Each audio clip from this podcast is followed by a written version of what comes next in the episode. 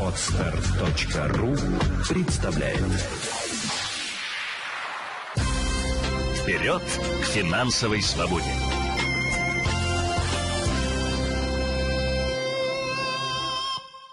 Здравствуйте, с вами Елена Феоктистова, это подкаст «Вперед к финансовой свободе». Сегодня продолжаем серию выпусков э, передач, посвященных интернет-семинару «Личный рост в деньгах, в инвестициях и на работе», который состоится 25 февраля в 8 часов вечера по Москве.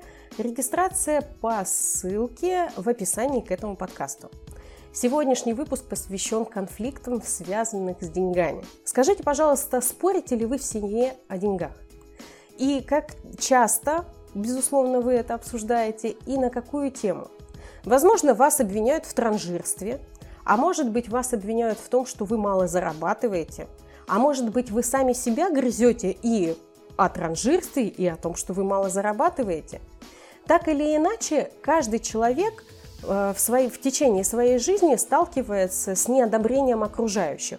И постепенно у нас формируется мнение внутри о том, что с нами что-то не так о том, что мы какие-то неправильные.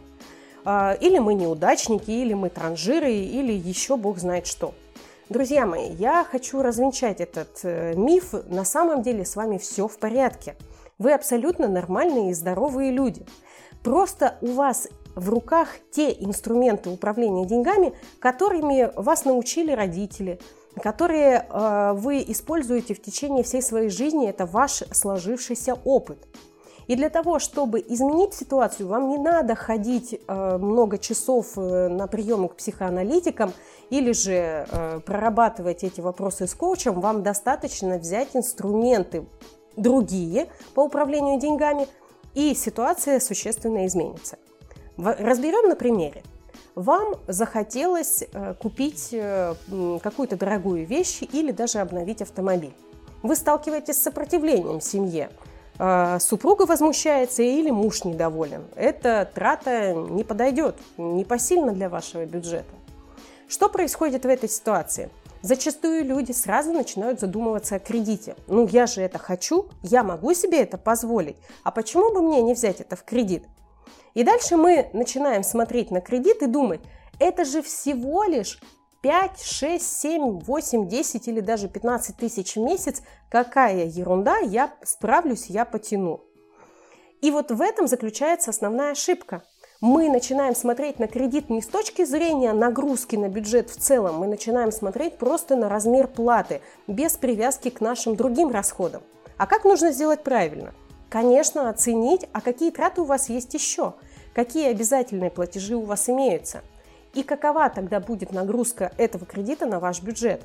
Вообще стараться нужно выбирать о том, чтобы э, платеж по кредиту был не более 10% на бюджет. Э, тогда в случае падения по доходов вы с легкостью можете продолжать закрывать кредит. И, конечно, ни в коем случае не надо брать кредит, когда у вас остается ноль в остатке. В бюджете всегда должен быть плюс, всегда какая-то копеечка должна откладываться. Почему? Потому что мы хотим не только сейчас пользоваться какими-то вещами, но у нас наверняка есть и глобальные цели. Например, отпуск, обучение детей или покупка квартиры, а может быть более грандиозные события. И вот это тоже надо делать постепенно. А реальность? Реальность нам говорит о том, что зачастую все финансовые вопросы мы решаем здесь и сейчас – ой, ребенку через год поступать. И начинаем активно откладывать и изучать разные вузы для того, чтобы направить ребенка на обучение. Или же наоборот, начинаем наседать на ребенка и рассказывая, ты должен поступать исключительно на бюджет, у нас нет денег. Можно подстраховаться и начать откладывать чуть ранее. И для этого есть инструменты. Не только э, ну, обыкновенный депозит, который всем приходит на ум, Э, это чаще всего не самый лучший инструмент, а накопительное страхование или инвестиции. И вот здесь мы опять попадаем в ловушку, которую, к сожалению, не видно на первый взгляд. В инвестициях очень много мошенников, и самое главное, все инвестиции связаны с риском. И когда мы вкладываемся, мы не задумываемся об этих рисках. Мы начинаем думать о том, а сколько я заработаю, а как здорово будет, а как классно я заживу. И это тоже является ошибкой.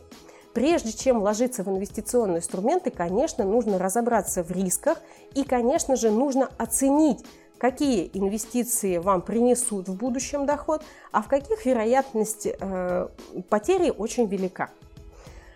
И все вот это мы объединяем и составляем личный финансовый план.